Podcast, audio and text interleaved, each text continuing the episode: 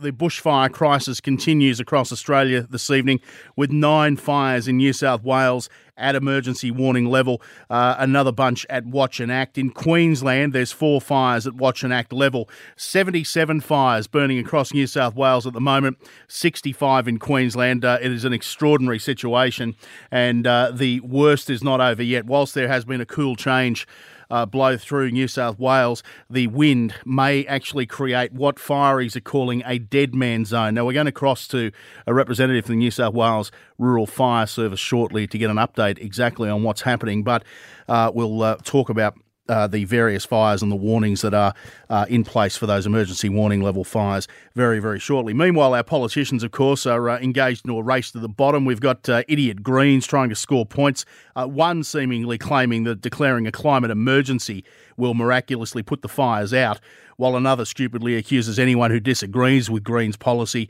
and supports coal of being an arsonist. It's great rhetoric, isn't it, while people are losing their homes?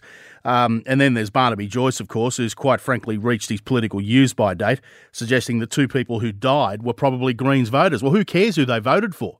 These poor people have lost their lives. Muppets, a lot of them.